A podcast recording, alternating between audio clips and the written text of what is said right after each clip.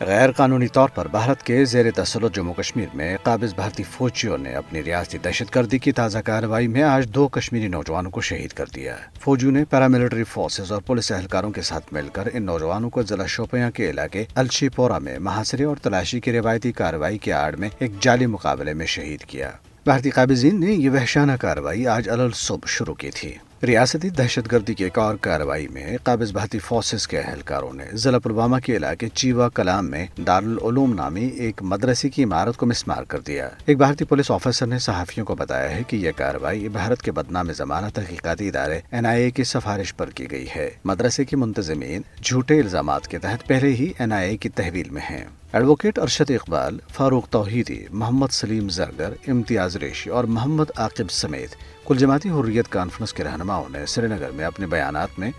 بھارتی فوجیوں کے ہاتھوں کشمیری نوجوانوں کے قتل اور مدرسے کے انہدام کی شدید مذمت کی۔ انہوں نے عالمی برادری پر زور دیا ہے کہ وہ بھارت کو قتل و غارت کری، بند کرنے اور تمام نظر بند کشمیری رہنماؤں اور کارکنوں کو رہا کرنے پر مجبور کرے۔ انہوں نے فلسطین میں اسرائیل کی جارحیت اور اس کی استعماری پالیسی کی مذمت کرتے ہوئے خبردار کیا ہے کہ فسطائی مودی حکومت بھی مقبوضہ جموں کشمیر میں ایسا ہی کر رہی ہے۔ جموں کشمیر لبریشن فرنٹ نے سری نگر میں جاری ایک بیان میں اقوام متحدہ اور اسلامی تعاون تنظیم سے مطالبہ کیا ہے کہ وہ فلسطین میں اسرائیلی دہشت گردی رکوانے کے لیے فوری مداخلت کریں۔ مقبوضہ جموں کشمیر میں ذہنی مریضوں کی تعداد ایک لاکھ سے تجاوز کر گئی ہے۔ کشمیر میڈیا سروس کے شعبہ تحقیق کی طرف سے آج دماغی صحت کے عالمی دن کے موقع پر جاری کی گئی ایک رپورٹ میں کہا گیا ہے کہ پانچ اگست دو ہزار انیس کو مودی حکومت کی جانب سے مقبوضہ جموں کشمیر کی خصوصی حیثیت کی منسوخی کے بعد سے ذہنی مریضوں کی تعداد میں خطرناک حد تک اضافہ دیکھا گیا ہے۔ رپورٹ میں کہا گیا ہے کہ بھارتی فوجیوں کی طرف سے مار پیٹ بلا جواز گرفتاریوں اور ماورائے عدالت قتل سمیت انسانی حقوق کی خلاف ورزیوں سے لوگوں کی نفسیات بری طرح متاثر ہوئی ہیں۔ کل جماعتی حریت کانفرنس کی آزاد جموں کشمیر شاخ نے جموں سے تعلق رکھنے والے حریت رہنماؤں اور کارکنوں کے ایک وفد سے ملاقات کے دوران اقوام متحدہ کے سیکرٹری جنرل اونتونیو گوترس سے اپیل کی ہے کہ وہ تنازع کشمیر کے حل کے لیے عملی اقدامات کریں تاکہ جنوبی ایشیا میں مشرقی بستہ جیسی صورتحال سے بچا جا سکے۔